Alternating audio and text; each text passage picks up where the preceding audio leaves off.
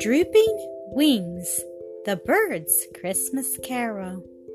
It was December. Ten years later, Carol had seen nine Christmas trees lighted on her birthdays, one after another. Nine times she had assisted in the holiday festivities of the household, though in her babyhood her share of the gaieties was somewhat limited.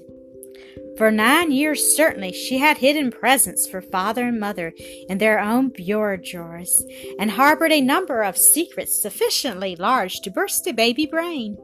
Had it not been for the relief gained by whispering them all to her mother at night when she was in her crib, a proceeding which did not in the least lessen the value of a secret in her innocent mind.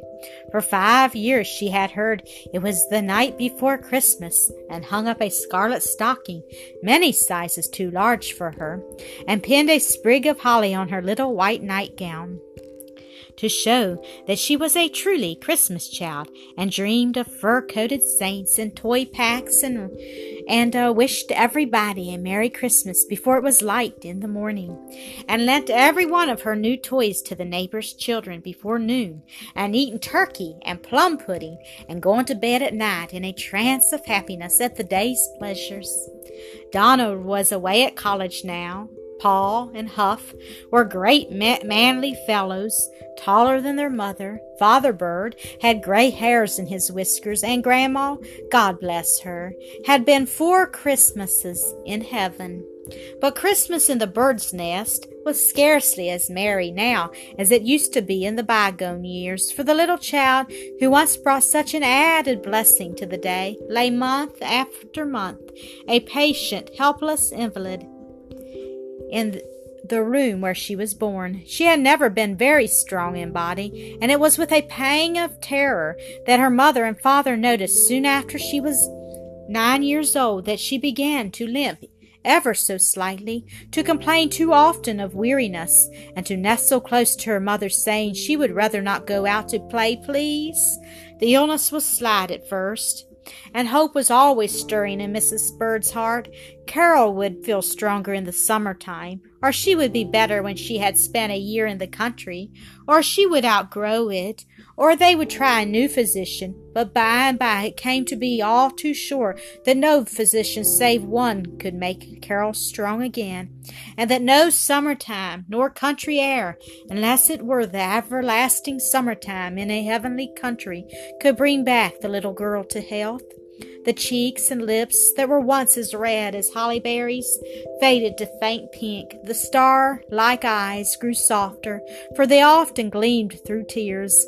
And the gay child laugh that had been like a chime of Christmas bells gave place to a smile so lovely, so touching, so tender and patient, that it tilled every corner of the house with a gentle radiance that might have come from the face of the Christ child himself. Love could do nothing, and when we have said that we have said all, Mr. and Mrs. Bird were talking it over one evening when all the children were asleep. A famous physician had visited them that day and told them that, that some time, it might be in one year, it might be in more, Carol would slip quietly off into the heaven from whence she came. It is no use to close our eyes to it any longer, said Mr. Bird as he placed up paced up and down the library floor. Carol will never be well again.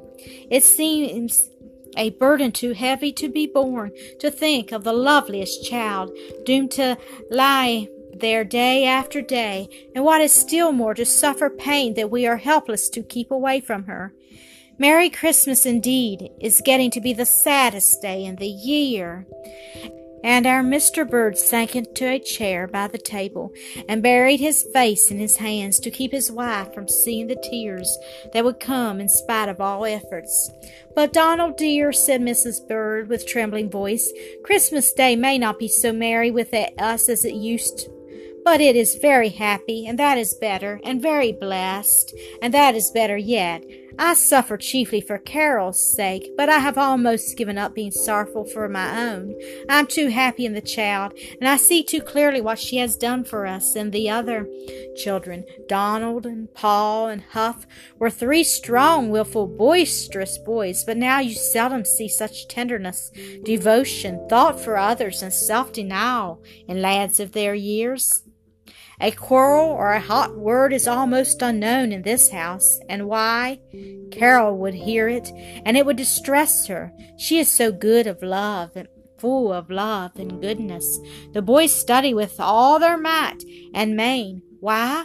Partly at least because they like to teach Carol and amuse her by telling her what they read. When the seamstress comes, she likes to sew in Miss Carol's room because there she forgets her own troubles, which heaven knows are sore enough.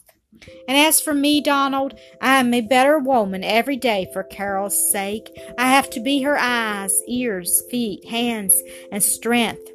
Her love, and she, my own little child, is my example. I was wrong, dearest, said Mr. Bird more cheerfully. We will try not to repine, but to rejoice instead that we have an angel of the house. And as for her future, Mrs. Bird went on, I think we need not be over anxious.